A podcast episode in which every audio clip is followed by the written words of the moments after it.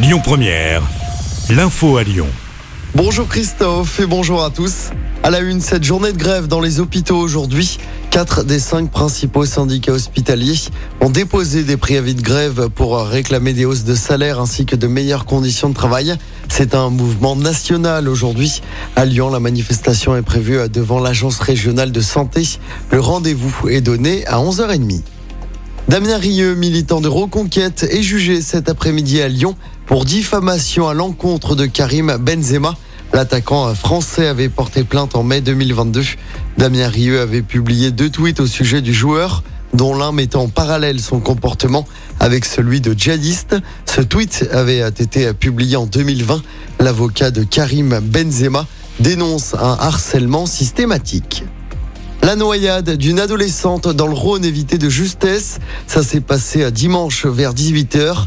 Ce sont des policiers de Caluire qui sont intervenus en aval du seuil de la Fessine à hauteur de la Vague. Les policiers ont constaté la présence d'une jeune fille de 13 ans ainsi que trois adultes qui se battaient contre le courant du Rhône. Deux policiers se sont jetés à l'eau et ont aidé la jeune fille et les trois adultes à rejoindre la rive. Ils sont tous sains et saufs.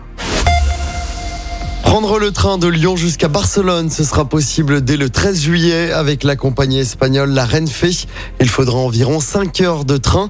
Les billets vont être mis en vente demain. Les tickets seront disponibles à partir de 29 euros. Une édition record pour le Lyon Street Food Festival. Le festival culinaire qui s'est tenu de jeudi à dimanche a accueilli 45 000 personnes aux anciennes usines Fagor dans le 7e arrondissement de Lyon. La huitième édition se tiendra dans l'ancien technicentre SNCF du côté de la Mulatière. En sport, en football, service minimum pour l'équipe de France. Victoire 1-0 des Bleus hier soir contre la Grèce au Stade de France. Un but du capitaine Kylian Mbappé sur penalty. Quatrième victoire en quatre matchs pour les Bleus. Un nouveau succès qui permet aux Français de se rapprocher de l'Euro 2024.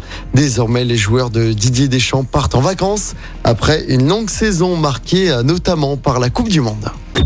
Écoutez votre radio Lyon Première en direct sur l'application Lyon Première, lyonpremière.fr et bien sûr à Lyon sur 90.2 FM et en DAB+. Lyon Première